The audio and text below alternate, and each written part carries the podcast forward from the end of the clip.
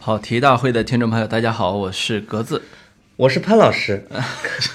你怎么 你怎么回事儿啊？ 没事儿，就是一般这个老师啊，在我们山东那里是叫谁都叫老师的但啊是吗？不能叫自己叫老师。你比如在街上，嗯老婶儿，你你烧一灯来啊， 老婶我儿，你一样，我们是我们河南是这样的，师和神儿啊这是不一不一样的职业，是吗？老师就是老师，啊，老神儿就是修自行车的，对，啊老婶儿，老婶儿给我学个脚蹬的，叫老婶儿，这期就是工匠叫老婶儿。这一期啊，既不谈山东，也不谈河南，哎呦，谈山东河南让我们晋冀鲁豫这个部队里面的第三支部队、啊， 冀鲁豫呃，啊，冀鲁豫，冀鲁豫边区这还少一边，对，对吧？我对们这个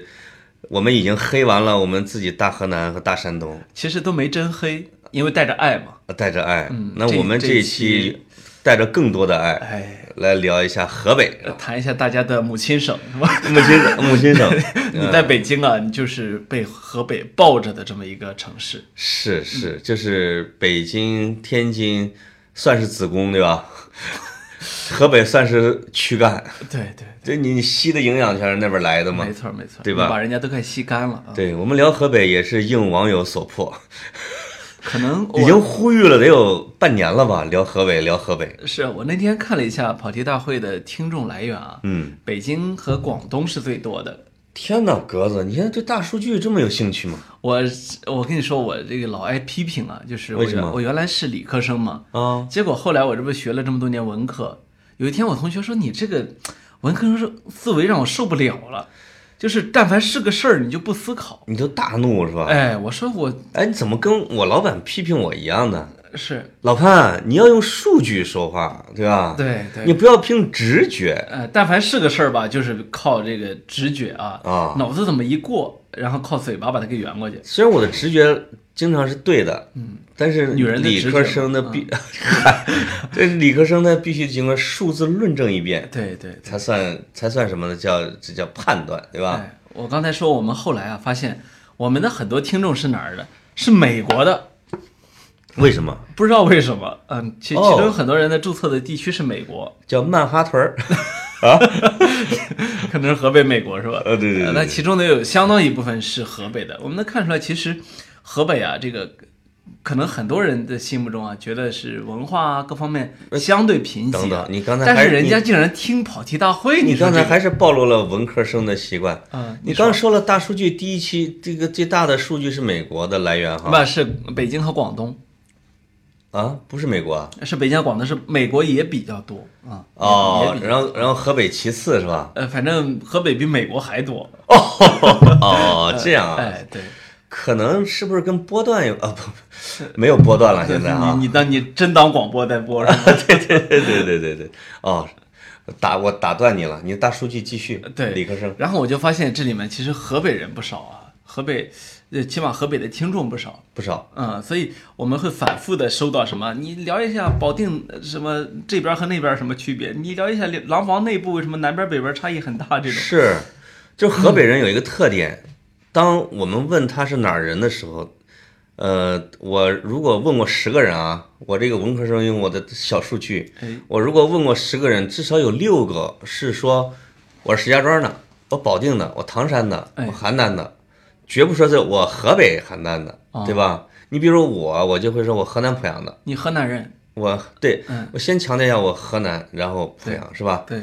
河北人，尤其石家庄的，就说我是石家庄的。你知道为什绝么？不说自己是哪儿的啊，如果一个外国人问说说那个潘总啊，你你你哪儿人？河南 province 不一样，对，哎，呃这标准不标准？呃，不是那个，但是你说你如果回一个我是中国河南的，会不会很奇怪？ China 通州，对于河我北是 China 通州的，对于河北人民来说，河北就是一个毋庸置疑的一个省份，不哇，需要的作为前缀出现，就是已经公认的流量是吧？哎是流量省没错。啊，河北。那现在其实已经河北取代了我们河南的网红地位，对吧？从流量上已经是那河呃河北在网红这个层面上，好像一直也没输给过你们，我们曾经，对我们在网红界不行，呃对，是一直都不太行。那我们在口碑界，其其 实河我主要是线下河口北碑这界。两年呢，一直被当做一个比较魔幻的这么一个省份，是，就中国的拉丁美洲嘛，对，是吧？是魔幻现实主义省。你知道以前魔幻现实主义，我总把它联想到我们山东，你知道吗？为为什么么呢？因为其实你们河南也有一部分，因为著名的作家莫言老师是模仿马尔克斯起家的，是而阎连科老师直到现在还在写魔幻现实主义作品，对对对，所以河北不是山东和河南反而是出了魔幻现实主义的作家。这个我忘了一个老作家的名字啊，我昨天才这学到的新知识，说莫言、阎连科、周大新，还有一个谁，他们是同一个老师带出来的学生作家，啊，而且是军旅的，他们全都是军旅，是军队里边的一个什么老师没错儿，把他们给带出来的。看来那个是魔幻现实主义的，就是中国的马尔克斯，是吧？ 不是的，莫言他们都是独立的和阅读到的。因为八十年代忽然兴起了一股百年孤独热嘛，啊，嗯，到后来这这股热潮差点把马尔克斯老人家气死。他来中 来来中国的时候，发现地摊上全是他的盗版文学。没有一个正版的。对，然后所以发誓说，我死后一百五十年之内都不允许正版在中国出版。后来他食言了。他这不是他誓言，嗯他一死他就管不着了， 他的这家后人、人直接他的就给家了人哈代理人直接卖了，所以哎，包括他最新的那一个一个小说，呃你你推荐给我的不是小说，那是一个非虚构非虚构写作，啊呃叫做一起一起呃那个绑架案的新闻，啊，对，一起绑架的一新闻，起绑架呃，写向格子老师汇报一下，我已经买了写嗯的非常之好。啊，我已经买了，还没看。呃，也向大家推荐，就是什么什么叫做比例通天呢？什么叫做文曲星下凡呢？哎呀，说的就是马尔克斯这种人，他写小说，你觉得写的好吧？啊毋庸置疑吧？人人类人类那个文学史上群星璀璨中有他的一颗吧文。曲星我们河北有啊，啊，是没有，我说马尔克斯，马结尔克果斯我们河北 造一个结果人家这个写非虚构，这是个非虚构嘛，啊。正经八百的写的几乎跟小说一样好看。我们不要忘了马老有一个身份，哎，记者，是对吧？是这个，我对那些记者转型成作家的一直念念不忘，哎觉得他是我们的成功的样板嘛，是包括海明威，哎对吧？对，嗯，包括包很多括记者，啊乔治阿尔马丁， 阿尔马丁哈，是写《冰与火之歌》那老爷子也是他啊，对，也是哎记呦也是记者啊，呃，记者转型的多很多，是嗯，包括写这个《邮差总案两面零》的那哥们儿叫什么来着？我老把他名字给忘了，人家也是小报记者，对，马克吐温小报记者，对吧哎？是。都当过，呃，都金当过。庸老师小报记者啊，也不啊，也真不不小小啊，也不小。嗯，对对对对，嗯，他是副刊编辑，对对，嗯嗯所以呃，你也能看得出来呢，其实表达这个东西啊，其实有时候载体不是特别的重要。是在前网络时代，大众媒体是几乎是唯一可以表达的地方，所以很多这种大笔杆子都在媒体待过。是，就是在比如传统媒体当家的时代啊，河南是最风光的，因为什么呢？因为河南的负面新闻最多。是为什么河南的新闻就是负面新闻最多？ 因为河南河南籍的媒体人特别河南籍媒体人最多。 你知道我们河南籍的调查记者过年都不敢回家吗？ 是，会被家乡父母官通缉的。哎，我有一个好朋友，因为报道了我们老家的那个这个这个这个这个这个他们周口的哎各种事儿哎，隐姓埋名，名字都改了，投入到南方，到现在名字都没改回来。 是就是就是他在郑州的一个媒体用的真名，到现在都没用过啊哦啊，就是被驱逐出境。一个是你们河南，一个是他们湖南湖南哈调查记者特别多。你像什么罗昌平啊，什么这帮人，啊，全部都什么邓飞呀、啊呃是这一波人全部都是湖南的，所以也导致他们反正也不太好过。山东的媒体也多，嗯，我们我们和爱说好话，反正 就是你总会感觉到是这样的。如果这个省的政治气氛比较浓厚，对如果这个省又不是那么富裕对，如果这个省呢又比较讲究官本位，因为那些当不上官儿的人觉得当个官记者也是可以的，是有一种比握天下权的感觉。 是是是所以我们河南出媒体人，出评论人。啊、我报曾经全部门都是我们河南的，预预计胡辣汤是吧？预计胡辣对，汤，所以这个我听说的。但是你听说过什么河北的媒体人吗？呃，只有曾经老六啊，哎，文涛算是媒体人我吗？刚就想说的是，他他这算媒体他人呢，还是算算娱乐人还是媒体？那他自己一直定位为一个严肃的新闻媒体人。对，我也觉得他你应如果该是他是一应个娱乐人，我给你急。该是刚才一直都是你说的，我刚才说的是传统媒体时代，我们河南、湖南掌握了话语权哎那，同时掌握了揭露家乡的权利。嗯，这个时代是谁呢？传统媒体的衰落之后，互联网崛起，是东北人。东北人和河北人，哎，东北人是人这个群体，对，河南呃不是河北是这个地盘儿，就是跃出水面，哎，对吧？对，啊，这个这东北两人年不说了，这两年比较火的一个是徐腾接触的那个易县的奶奶庙，对吧？哈叫什么？对对他奶奶的庙，他奶奶的庙一。下子火的一塌糊涂。这个对，徐腾这个，呃，是你上次看我踢球的时候，他去了吗？就是那下一周，哎呃，就就拉他去了一次，因为他曾经这个留过美好的回忆，我喊过他两回，进了两个球，啊，这个都是我助攻的。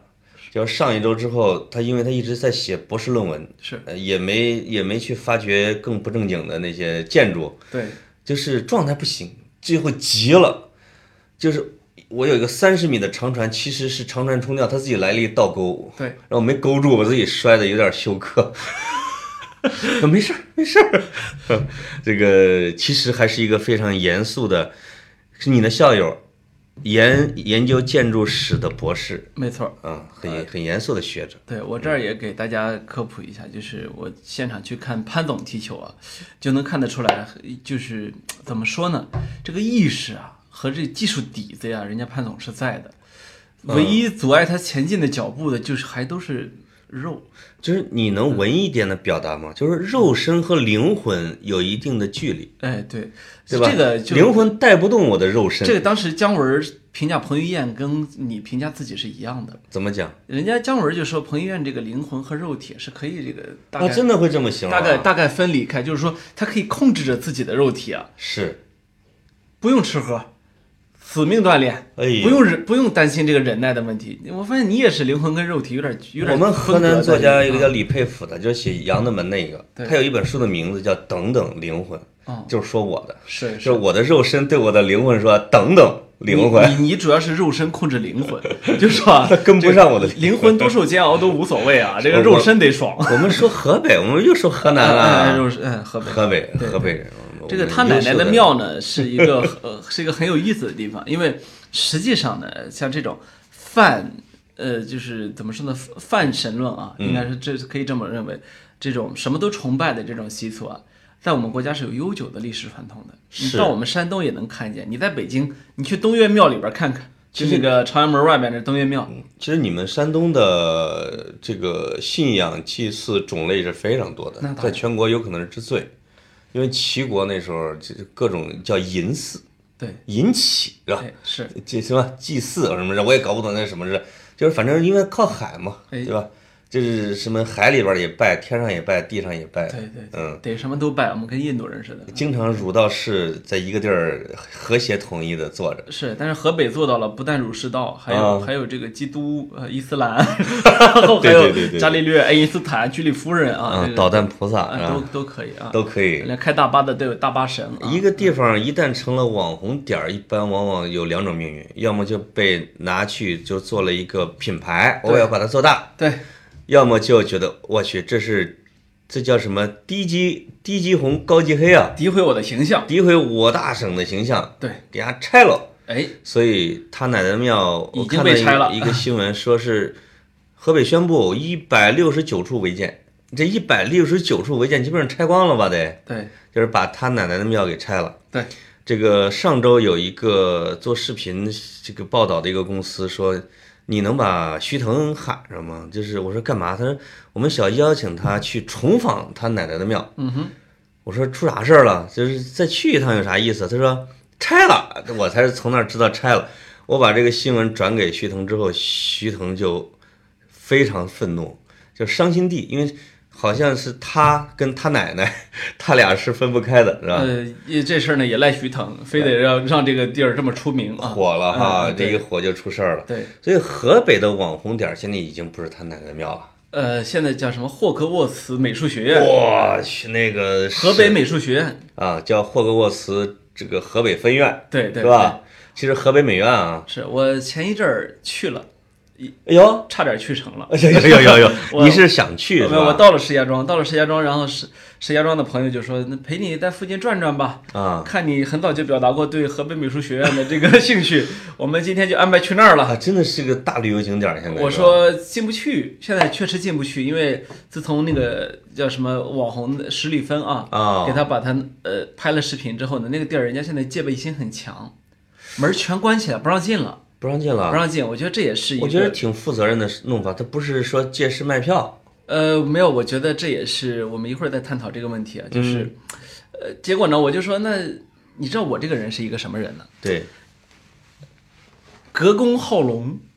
什么叫隔宫好龙 啊？有有有有，就说其实并不真的喜欢，不是，就或者真真让我去吧，我就觉得当地朋友接待嘛，当地朋友接待又陪着去，说我说哎呀这个进不去，他们说嗨还有我们进不去的地儿， 然后我就结我果的妈，黑社会啊！就 没有就说这意思嘛，还城管你不行爬墙进去嘛， 开锁公司 的，是呃嗯是是弄得好像我都是什么朋友是吧？啊对对啊，对对对，嗯这说正事儿啊，结果呢我我后来哎呀想说下次呗，哎呀下次你们再陪我去啊，然后我嗯对然后我就去了正定，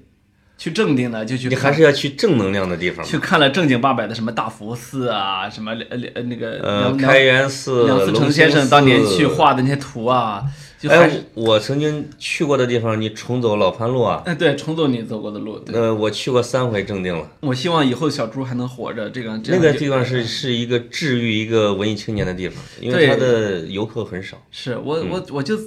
走了一条文艺青年正经该走的路，我对，现在想想特后悔，你知道吧？为什么？文艺青年正经该走的路我可没少走过，我这还差这么一个地儿嘛，你说是不是？呃，哪儿啊？我就说嘛，我就应该去一下美术学院，啊，就不应该走这么正经的地儿，哦有点美后悔。美术学院呢，我觉得是网红和伪文艺青年去的地方。你对它其实并不真正感兴趣，对我其实是看视频就可以你了。嗯是一个记者的职业敏感度，让你觉得应该去看一看，对吧？嗯对，但我又不享受那种。但你说，实话，你不觉得愉悦，也不觉得好笑，嗯对对，因为他他觉得挺，我也这个词怎么讲啊？就是比如我在我看他一个图片，我看到了伦敦塔桥，是吧？叫什么什么 Tower Bridge，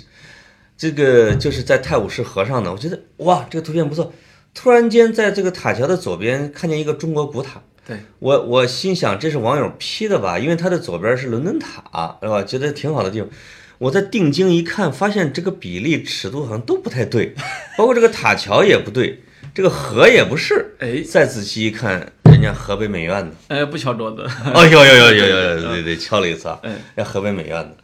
就是你，我不会觉得它是一个具有娱乐精神的一个地方，没错因为它是一个很认真建的一个学校，哎，你就只能说明它的建筑品味和它这个校长的审美挺奇葩的。是，嗯，那个他这个建建设者也是很有意思的一个人啊。那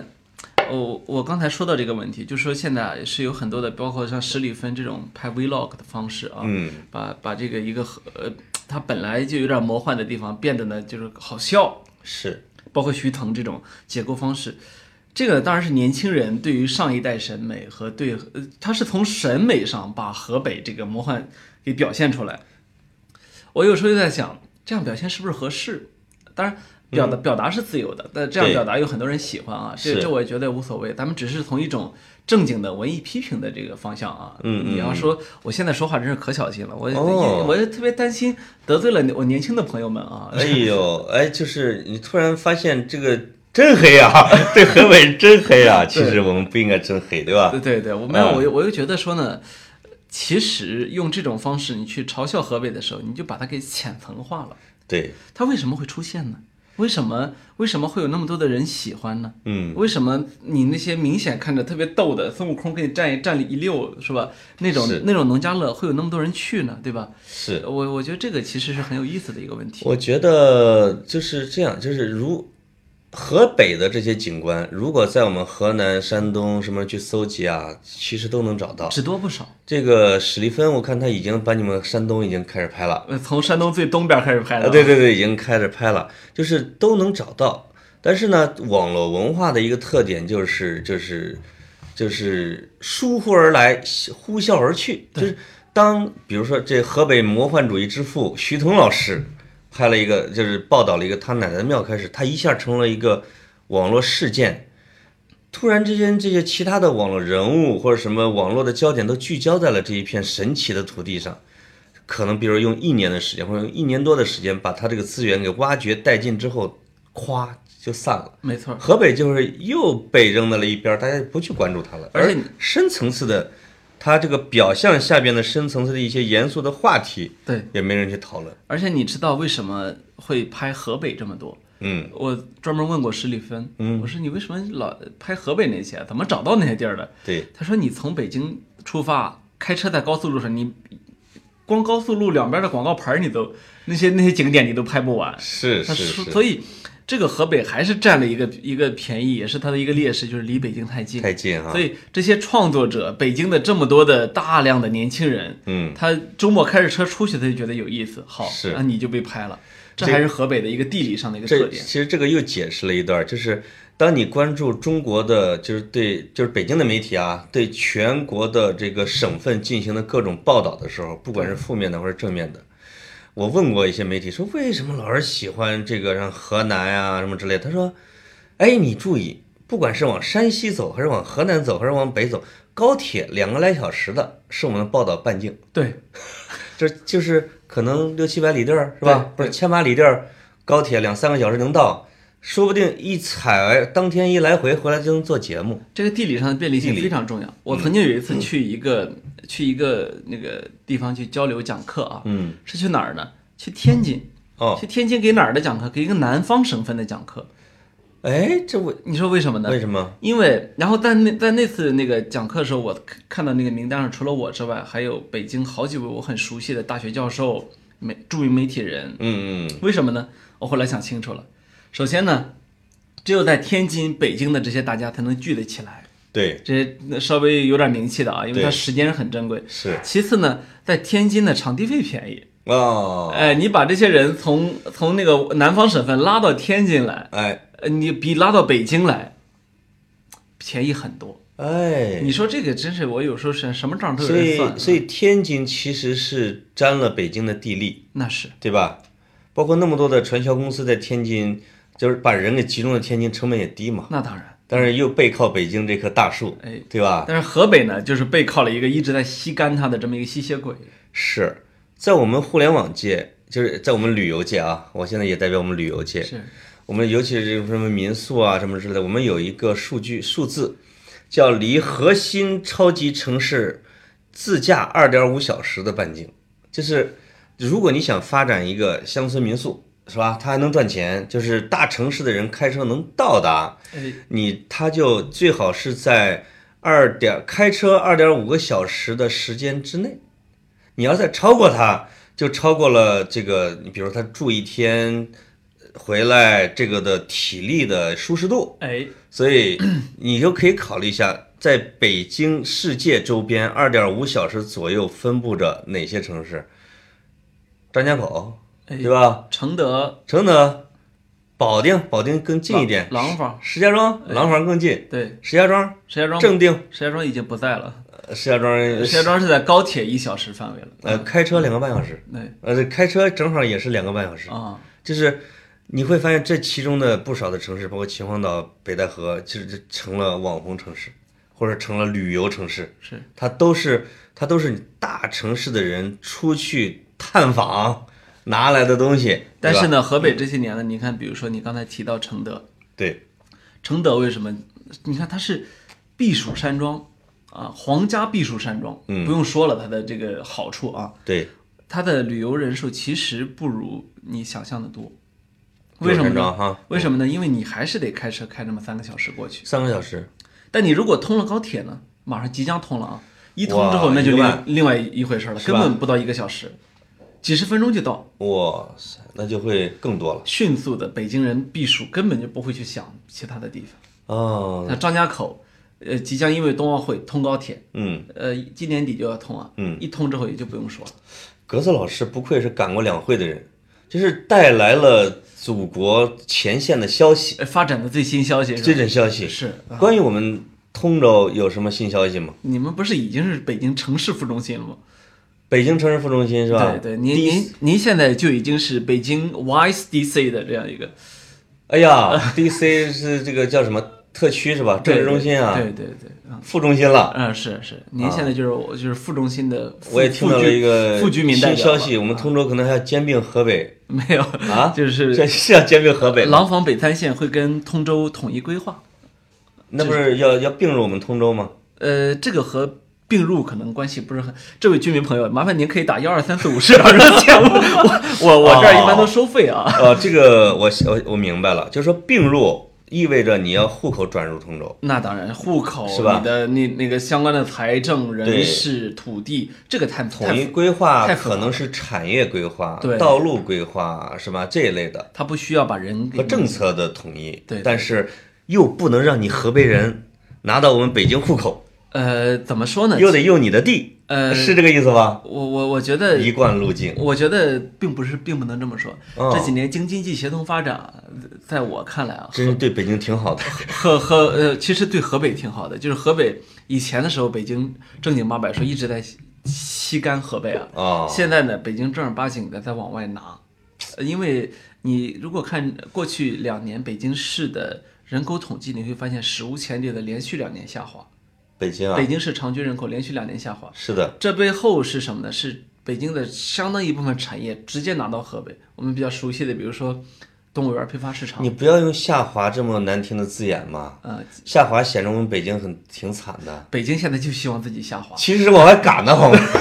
就希望自己下滑，然后呃对对对对对呃，不是北京已经实现人口下降，对对是吧？但绝对嗯数字下降，对对，但是呢，它的产业也在往外拿，比如说把北汽福田拿到了保定，比如说把首钢拿到了贾呃叫什么曹妃甸，嗯首钢，对首钢那是很多年前的事情了，嗯，然后那呃个洞洞批，动物批动物园批发市场拿出去，对吧？对十几万人，对，然后把很多的那个，还有很多的企业正在规划着，要么往通州副副中心拿，要么往雄安新区拿。嗯这这是这是另外一件事。那其实当我们去说起河北来的时候啊，我我我不知道是不是因为这几年我去河北次数太多了，嗯，我一年光正式的因为工作去河北，我算了算，去年得八九趟。哎呦，那我比比回山东次数多，都多了，然后每年呢，还有时候去河北玩儿，对啊吧？你有时候你玩着玩着就玩到河北去了，这这很有意思啊。这北京这个半径一扩就过出去了，你对吧？你一不小心就去了河北，吧是是是，那河北移动欢迎你，这个动不动就出来了啊。包括 对呃包括这两年我发现很有意思的，雄安新区一设立之后，嗯，我已经去过三次了，哦，就是我始终在是跟进着它的一个建设的进度，嗯嗯，很有意思。所以呃，当我们呃就就我们说起河北，前面我们都在说的很好笑的一些或者好玩一点的啊，是还没说完呢，我们好笑的，对，很好笑我们的的没说魔完幻主义部分还没说完呢，对，但是呢，那个这个河北这个地方呢，就对于我这样一个实地探访的人来说呢，你说我非得去把它当多魔幻呢，又不容易啊不。容易，呃，当我去想到一些文艺作品的时候呢，我又觉得始终好像有两个河北在我脑海中，一个是河北呢是比如说万有青年旅店。他们唱这个叫什杀么？死杀那个死那个石石家家庄庄人人，对、啊对是那种呃工业城市落寞之后那代那代年轻人那种是失望、绝望、灰暗的那种心境表达，对吧？对，很有意思的是，我曾经有一次在石家庄，呃，有一次聚会的时候，我放这首歌，一个当地的一个呃公务员儿吧，啊一个大姐，听完这首歌之后跟我说：“你再放一遍。哎，他原来没听过啊，我就又放了一遍，啊，又听完之后，她说：“你把歌词拿给我看一下。”我把歌词拿给她看了一下。我想，哎呦，我打动了一个公务，一个一个一个一个，就是看上去对这首歌不会感兴趣的人。大姐听完之后是很很认真的看着我的眼睛说：“这首歌有啥意思呢？”说的都是不好的事 儿啊不是，他就是没有看出他要表达的是什么。啊，嗯他呃不是说好或者不好，我觉得你也咱们也不能够把我们的体制内的公职人员都这个刻板印象化。呃，他只是可能缺少一点幽默感，是不吧？是，就是这个大姐，她认认真真的听了两遍，啊，然后又看到又看了一遍歌词，是他是石家庄人是吧？对，然后她说这歌有啥意思呢？哎哎，是我现在突然蹦出来一个想法，石家庄是不是一个网红城市？石家庄必须是石家庄是吧，石家庄人家为什么说国际庄摇滚之城？呃呃，这个叫什么农业重金属、什么乡土、什么摇滚，都是说石家庄的嘛。因为它这个名字直接翻译就是 Rock Home Town，对，哦真的吗石家庄嘛， Rock hometown 啊，啊，哦所以是 Rock Home Town。就是中国最有名的一个庄一个村儿，哎，就是中关村和石家庄，没错儿，对吧？中国最大的庄子，我刚刚才知道石家庄的作为河北省，才我想想，从六四六六十年代文化革命时期到现在也就五六十年，哎，作为省会也就五六十年，这是不是中国最年轻的省会？差不多吧。呃，接近于中国最年轻的省会了。我对我一下子反应不出来有比它更年轻的。是啊，就是除非像海南那种建省时间短啊，的，对对吧？你说你你说这个的时候嗯呢，其实又又又让我想到河北的另一个魔幻的点，啊就是河北这个地方，光换省会，它从清朝顺治帝到现在换了六七回了。一一直换换省会啊？对，最开始是邯郸的大名县嘛，是那个对是河是河北的省会，后来呢换成了这个保定是吧？直这隶个总督府，就是他一开始用大名当这个呃河北省会是什么考虑呢？三是省交界能统御是哎吧？对，三省交界是不是也有一种可能是这样的？因为我知道是什么呢？是大名啊，河北大名是在宋朝的时候，北宋的时候是北京，对，正式的名字叫北京，对，是吧？因为那时候的这个什么西京是洛阳，东京是开封。那我们濮阳当时是大明这个北京的城市副中心对，啊你，我们是副中心，你就一直是一个住在副中心的人。我副中心的。对对，那他是不是在清朝的时候，大明还是比较繁华的大明府，对那当吧然，？大有名可能府是很吧？很出名。那所以从大名到了保定，从保定到了天津，啊然后又从天津又到了北京，这是不是有一种什么呢？就是城市的繁华程度的超越和替代？也不一定。呃，有时候看政治需求。因为天津肯定是近一两百年才火的嘛，对吧？呃，对，但海关是开但是口它短暂的曾经让北平不是北京是北京当过河北的省会，呃，天津是吧？呃，不是是北河京啊河。北河北的省会曾经是北平，哦，然后又从北平呢又换成了保定，然后呃这不是又从保定又换换成了石家庄。这是这太折腾了。可能我觉得啊，跟发生在河北这个地界儿上的政治风云变幻有很大的关系，那当然。对吧？嗯这个主要我觉得是个政治原因。你刚刚说的这个经济原因，我觉得反正在在在太平盛世的时候可能是的啊，这个但是在在后来就不是了。哎，河北大学是在保定还是在石家庄？当然，在保定，呃，石家庄这个城市呢，是因铁路而兴的，嗯，呃，是是我我我们那嗯个后来，你知道，石家庄周围的像平山啊、西柏坡啊、这一带，是我们红色根据地嗯啊，共和国从这里走来嘛，嗯，就是从这个地方，呃，中国共产党进京赶考，才进入了北京，对吧？嗯呃，然后建国之后呢，石家庄这个地方成为了重要的交通枢纽。啊，对是这呃，个从是从这个意从这个意义上来，它跟郑州是类似的。对呃，因为交通而兴城。对啊，它的成为了重要的省会，这也是当时建国之初的时候，呃几个省会变换的很重要的一个原因。嗯那但是它可是建国十五六年以后才开始办的，对对，是吧？嗯，是时间时间上是比较晚，因为保定实际上它的位地理位置来看，今天保定人还是不服气，嗯，包括呃，党中央、国务院选雄安新区作为区第三个具有全国意义上的新区保的时候，定也不服你啊，看也是选在了保定，嗯因为雄安新区事实上是保定的地方嘛，都是，啊啊，所以所以保定的地理对位位置置是很好的。在河北是非常重要的，论拱卫京师这四个字，基本上就是保定的活儿嘛，是国对吧嗯卫？京基嘛。直到现直到现在，我们看到有很多很重要的机构还是会放在保定，是它的是地理是位置是非常好的啊。是所以，呃，从从这个意义上来说，直到现在，可能石家庄在全国的省会里面呢，都嗯是一个存在感比较弱一点的。比较弱，呃而且它的它目前我们看不到它自己统一稳定的城市性格，呃对吧？对，就是他可能因为我有石家庄的朋友，他就讲的就是石家庄人没有文化呀、城市没有特点呐、又这个人呐、又漫不经心啊。包括这个你我都认识的一些朋友，无论是涛哥还是高群书，还是老六，还是我的们我们六哥的五云谱，这几个人都归不了类，就是他们是石家庄人，就是燕瘦还肥，性格内外兼修，也嗯可能涛哥有一点石家庄的那个劲儿，就是你分不清他是一个外向人还是一个内向人，你分不清他是个娱乐人物还是个新闻人物，是吧？你分不清他说的话是逗你呢，还是说是很认真的在说，哎，对吧？是，他可能是有一定的这种特征，但是你总体来说，从石家庄石家庄这个城市、石家庄这个人群上是看不到它的城市的面目，因为它还在不断的滚动、摊饼、滚动，然后翻翻着，所以。呃，它不像我们濮阳这么好的城市，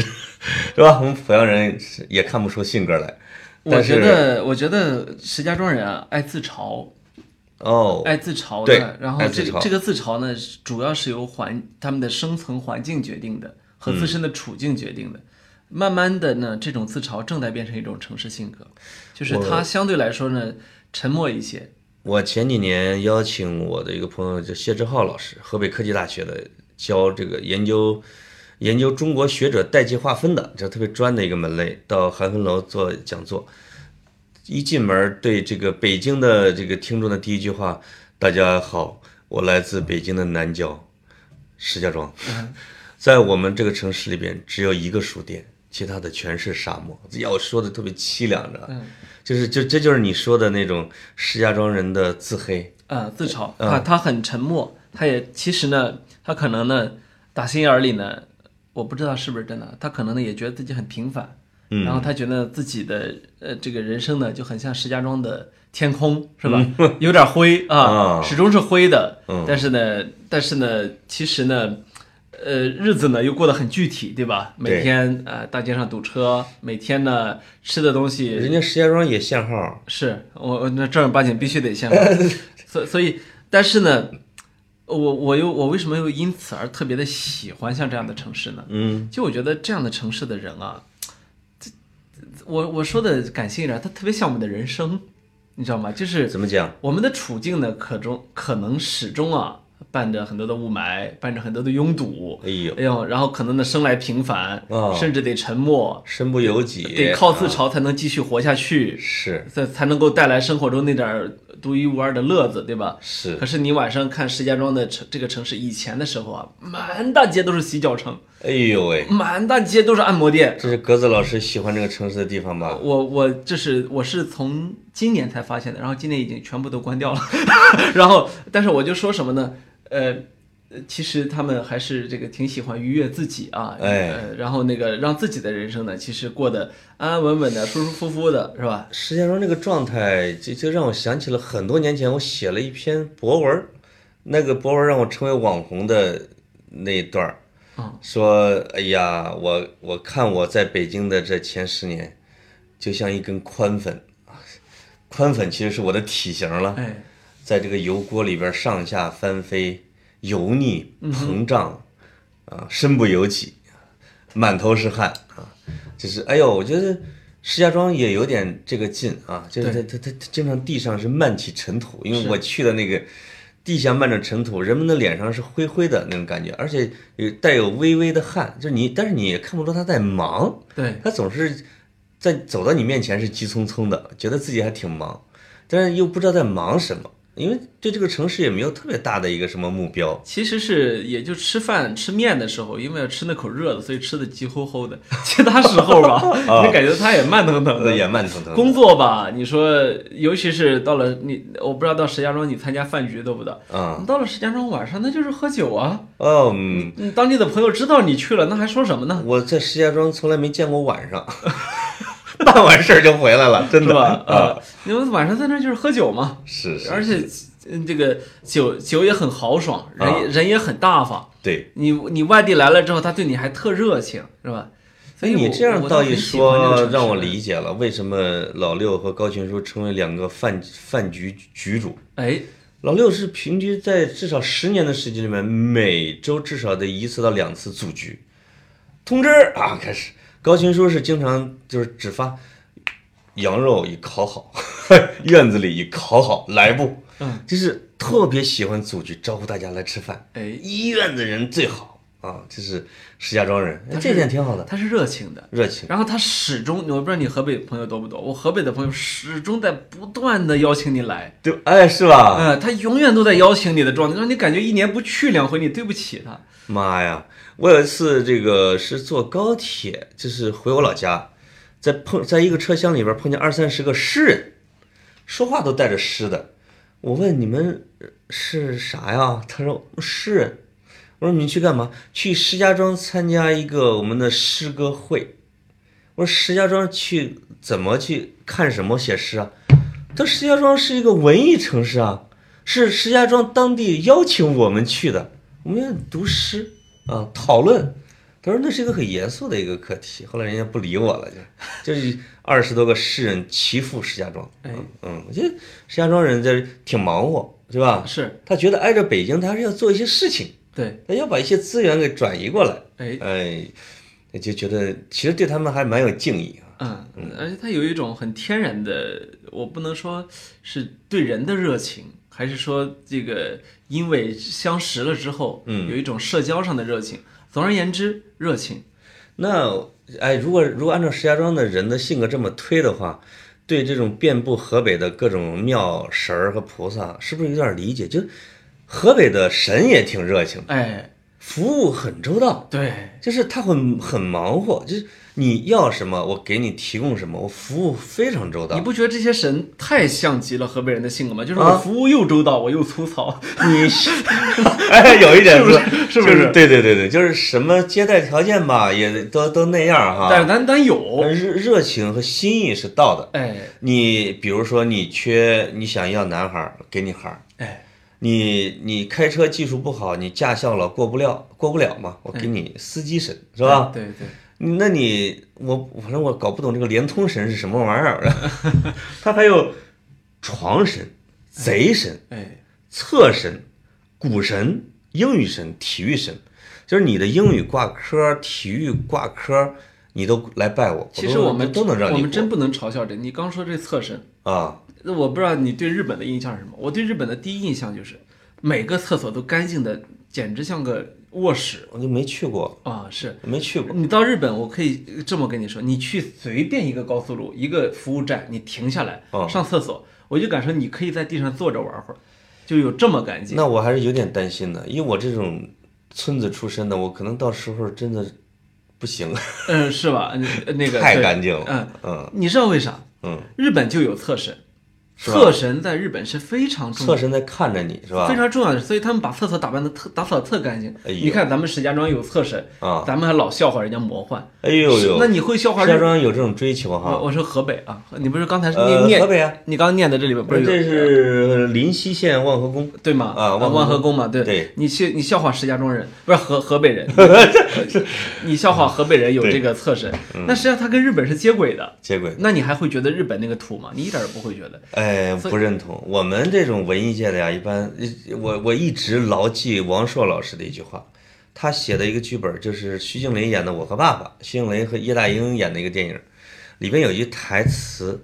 就是说这个，因为这个叶大鹰是作为他的父亲，老把家整的巨干净。哎，妞儿来看咱们干净吗？徐静蕾就来一句，我妈说了，小市民才把家收拾的跟狗舔的似的。 就是你小市民才把家天天擦擦擦擦，哎就是乱一点、脏一点，这才是文艺范儿嘛。是是啊，那你还是尽量别去日本，也别去河北了，也不去河北啊，啊，呃这两个河北会地方瞧不起我的。啊，对，会瞧不起你。那那我我就有点奇怪，你说这个中国联通菩萨管啥呢？是中国联通信号不好的管你时候联通信号好嘛，对不对？我猜我哦猜啊呦，有可能哈哎，有这这这只有这一种解释，我又敲了，sorry，嗯，只有一种解释，对不对？对，这那你，但是你如果去这种山里边拜菩萨，你中国联通同时没信号了，这怎么办？嗯，对，那就拜一拜就有了吧，下山就有了，所以我看让你立刻心想事成。是， 所以我看到网友还回帖说，中国联通给你多少钱？我们中国移动双倍， 我也见一菩萨。你马上在那儿捐个神神像，捐个移动神像不就完事儿了？是嗯，他那个万和庙，就是他实际上现在已经完全取代了后山奶奶庙的这样的地位。对，因为除了刚才我说的各种什么这种神菩萨之外，他还建了一个什么叫霍葵馆。这个霍葵馆主要是反面人物，另外一个类似于正面人物。这个霍葵馆的人物的组合，魏忠贤、墨索里尼、高俅、川岛芳子、杨国忠、安禄山、鳌拜、东条英机、吴三桂、安德海、赵高、司马昭、董卓、秦桧、希特勒、严嵩，哎，这个组合阵容怎么样？有没有规律？没有，首首先都是反面人物，对吧？对，这除了是坏人是，那河在河北的庙里面能供的神也通常让人觉得感找不到规律啊。哎啊，你说爱因斯坦和这个和和和和耶稣他们之间的共同点到底是什么啊？所以他的对他的这跟他相对的不是这个霍奎管，我不知道这个正面的叫什么管啊。松赞干布、文成公主这个可以理解，对呃，廉颇、蔺相如，因为他们是将相和嘛，对，往和管。但是达芬奇、莎士比亚、伏尔泰、爱因斯坦、雷锋嗯这帮的共同点是什么呢？ 呃，我我又不是建庙的，你问我干嘛呀？对，你说这个达芬奇和雷锋的共同点，不知道， 哎，这个确实是不知道对，啊。那个可能都为人类创造了一些美好的东西吧。有可能，哎，有可能是吧？呃，这可能雷锋跟这个蒙娜丽莎其实都爱笑，是是吧？都把微笑照亮人间，对，给人间留下一点爱，宁肯自己这个什么之类的。哎，哎， 我都不，哎呀，都不好总结，这怎么总结呢？哈，是哎我只能解释，它确实是一种比较魔幻的表现手法。我我只能说还是那个问题，就是咱们不能像我像普通网友那样，呃，只看到这样一个表象，对吧？没有呃，它实际上这个这个表象背后，也许创作者在往里塞的时候，没有没有明确的动机可言。嗯呃，也许这个从这个东西你，你其实窥探的是它一种呃思维的浮动，嗯，但这种思维的浮动背后，它是有有意思的。它的意思可能是他觉得这些都好，或者说呢，也许啊，我只是猜测啊，对，创作者没那么深的想法，他就是拿课本来看到课本里有啥塑啥，哎，懂我意思吧？就是把教科书里面有啥塑了个啥，或者说问家里孩子你们都在学啥最近。对都，都给塑起来了，所以这个也是，呃，在我看来，河北这有一些景区啊，包括十里分拍那些，是它有意思的的点就在于，呃，这背后的无意识才是最有意思的。对，还有一个是什么呢？我们经常会说，这个这是民科，对吧？对，叫民间科学家。民间科学家呢，他当然被科学家完全排除在科学殿堂的，因为他他做的都不靠谱。当然会有人会坐小飞机，会走的，会坐这个拖拉机，会自己搞各种什么模型。这已经还有河北那个专门发明用手工梗，手工梗，然后梳自己头发的，这叫民科。呃，还有民间历史学家什么之类的哈。对对，那这个可能是民间思想家系列的，我我觉得我们可以在在下一集里边来来完整的讲一讲河北的民间思想家是怎么理解什么河呀这种的。呃，也不光民间思想家，也有他们的民间艺术家，哎，甚至他们的很多呃让 并不那么呃，不但不土，甚至是让大家觉得全国人民觉得哇的那种东西。这个也要跟河北的人文地理结合起来，没错，对吧？呃，一期是说不完这样一个神哎奇的呦，省份。未完待续，且听下回分解。好的。